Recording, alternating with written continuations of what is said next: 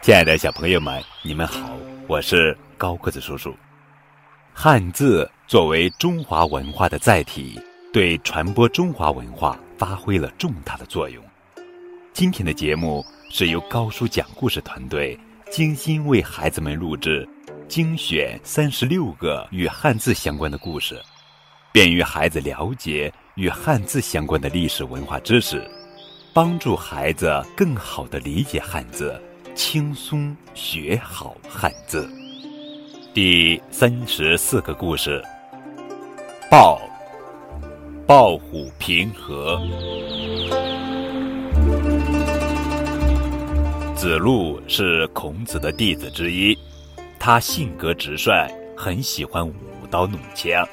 他认为擅长领兵打仗不需要读书习文，因此他很少读书学习。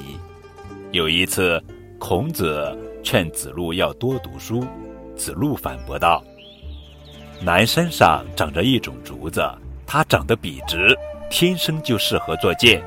做成箭后，甚至能射穿厚厚的犀牛皮。读书又有什么用呢？”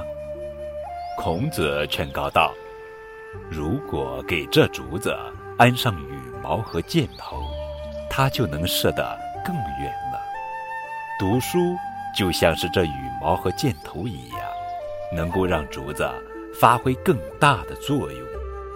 但是不论孔子怎么劝说，子路还是坚持自己的看法，不肯用心读书学习。